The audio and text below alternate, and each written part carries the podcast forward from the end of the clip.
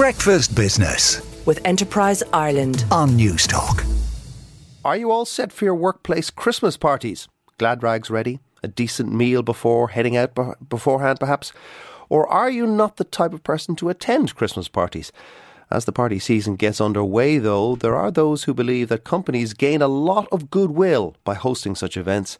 And my next guest certainly subscribes to that point of view. He's Paul Davis and he runs Davis Events Agency. Good morning, Paul. Morning, Joe. How Are- are you? you don't have your glad rags on tonight, but I'm guessing you've got a glitzy tuxedo for whatever events you're going to. Absolutely, yeah. We all have to dress up and uh, put the effort in for the Christmas parties, you know. And how is the demand this Christmas Yeah. compared to previous Christmas? Obviously, 2020 was a was a write off, but there were Yeah. some events last Christmas, weren't there? There were some events last Christmas and there were a mixture of hybrid events and online, which was great at the time, but everybody really wants to get back in person now and demand is really, really high. It's very, very strong at the moment. Is it year. as robust as uh, Christmas 2019?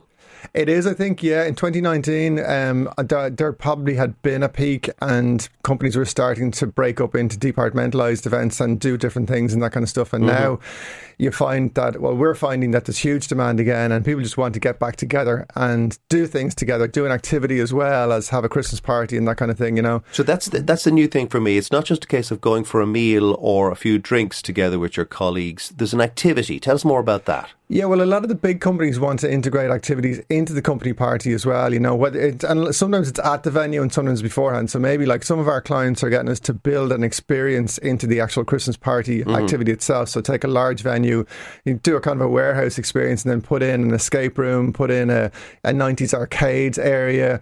You know, have a pool tournament and all these kinds of activities throughout it. So it's an experience people can wander around, experience different things, and then it will turn into a meal and then a knees up later on. You know, so a full on experience where part of it is like team building, like the old fashioned team building. So it's a little bit, yeah, integrated there's into it. bonding involved there. Yeah. Um, and, and then they go for their bite to eat and then they have, so that's adding to the cost for the company, I'm guessing. It is, Uh, yeah. And are companies deliberately setting aside larger amounts of money for their Christmas party? Well, some companies that have the resources to do it. I mean, companies see these kinds of activities now as, like in Davis events, we help companies retain staff and attract staff as well. And even though there's, ta- there's talk of shrinkage, I mean, there's still full employment here, as we heard this morning on the news. And um, you know, it's it's it's it's still a challenge for companies to keep the staff they have, even if a few people have moved on or whatever. To keep the motivation up and keep people, you know, in a kind of a, a well and warm environment as well. That's that's it, it sounds fluffy, but it's really really important to companies. So. Staff retention is very Staff important. retention is really important. And yeah. you reckon that it, it,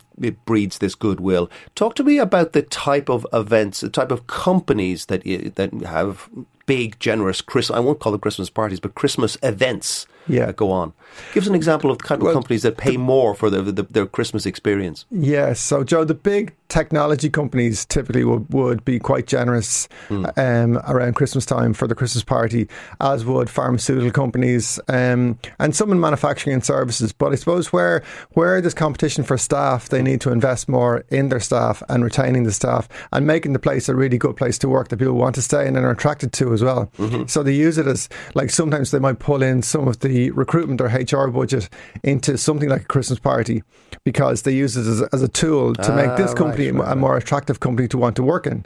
So it's a useful And tool. wellness and that kind of stuff. Yeah, yeah. So if you demonstrate that it's a great place to work, that they look after the staff, that all the employees get on really well together and and create a great working environment, Mm-hmm. and that's a demonstration of that. The Christmas party sometimes is an actual demonstration of the whole work environment. Are we getting more mature? Because famously, Christmas parties were famous for everyone gets fairly drunk and do things that they otherwise wouldn't do with their colleagues. Uh, yeah, I think we are, but nonetheless, companies have to be careful and they have to plan the Christmas party and they have to plan to make sure people can get home safely. The basics, you know, which we mightn't have done like years and years ago, but it is important that staff are looked after and somebody is there as a manager or an, an outside company like ourselves, like Davis Events, to help make sure that all the touch points are looked after and that people can get there safely and get home safely.